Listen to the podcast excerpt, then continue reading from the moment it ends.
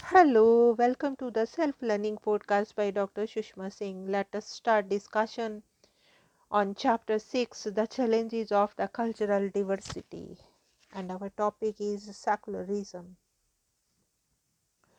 As we have seen above, the meanings of the term communal and the communalism are more or less clear, despite the bitter controversies between the supporters and the opponents. By contrast, the terms secular and secularism are very hard to define clearly, although they are also equally controversial. In fact, secularism is among the most complex terms in social and political theory. In the Western context, the main sense of these terms has to do with the separation of church and state.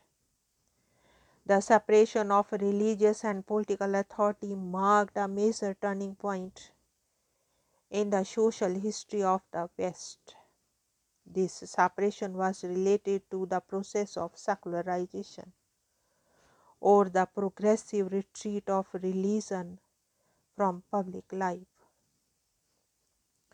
as it was converted from a mandatory obligation to a voluntary personal practice. Secularization, in turn, was related to the arrival of modernity and the rise of science and rationality as alternatives to religious ways of understanding the world. The Indian meanings of secular and secularism include the Western sense but also involve others.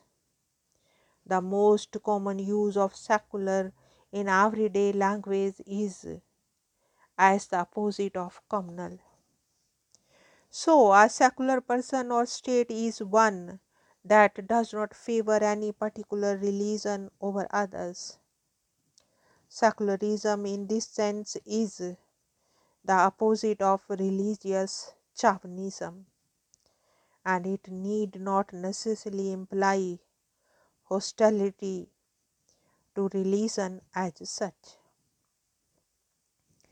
In terms of the state religion relationship, this sense of secularism implies equal respect for all religions rather than separation or distancing.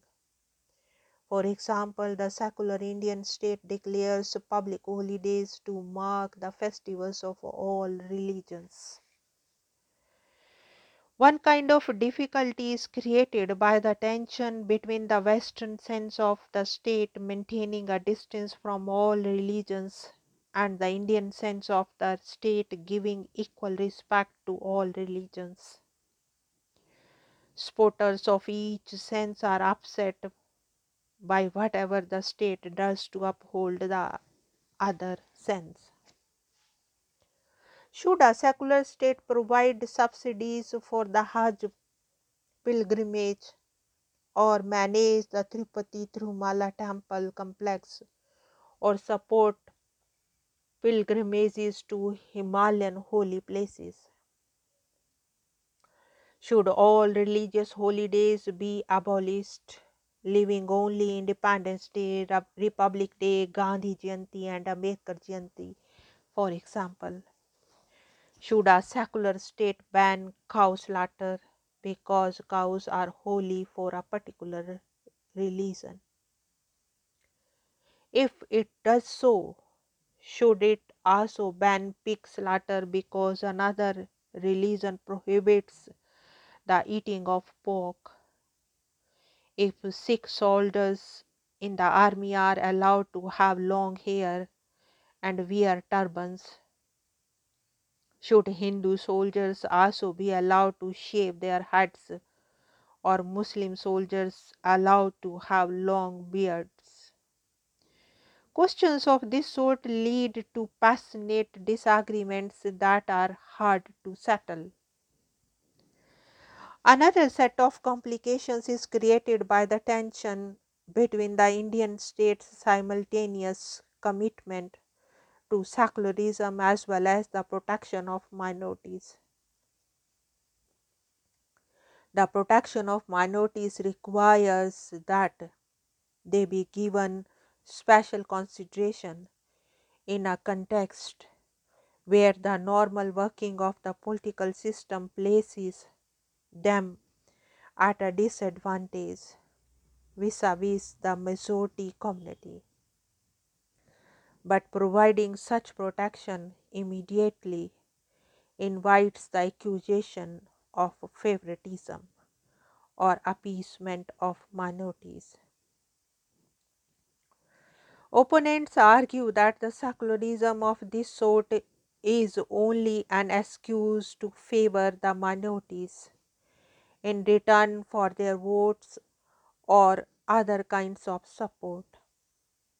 Supporters argue that without such special protection, secularism can turn into an excuse for imposing the majority community's values and norms on the minorities.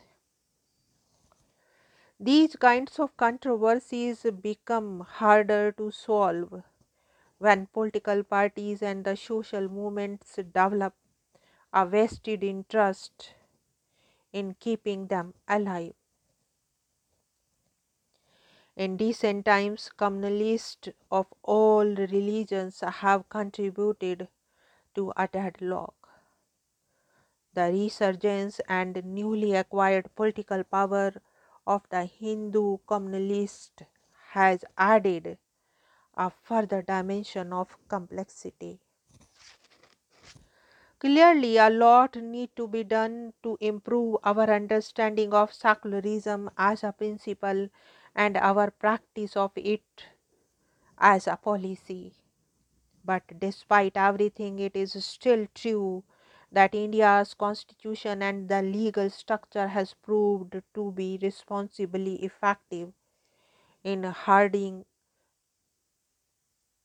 the problems created by various kinds of communalism. The first generation of leaders of independent India who happened to be overwhelmingly Hindu and upper caste chose to have a liberal secular state governed by a democratic constitution.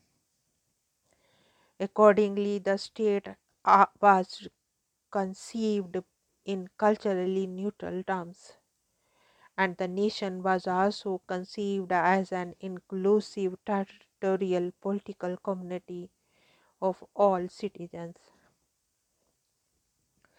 Nation building was viewed mainly as a state driven process of economic development and social transformation. The expectation was that the universalization of citizenship rights and the induction of cultural pluralities into the democratic process of open and competitive politics would evolve new civic equations among ethnic communities and between them the state. These expectations may not have materialized in a manner expected. But ever since independence, the people of India, through their direct political participation and election verdicts, have repeatedly asserted their support for a secular constitution and state. Their voices should count.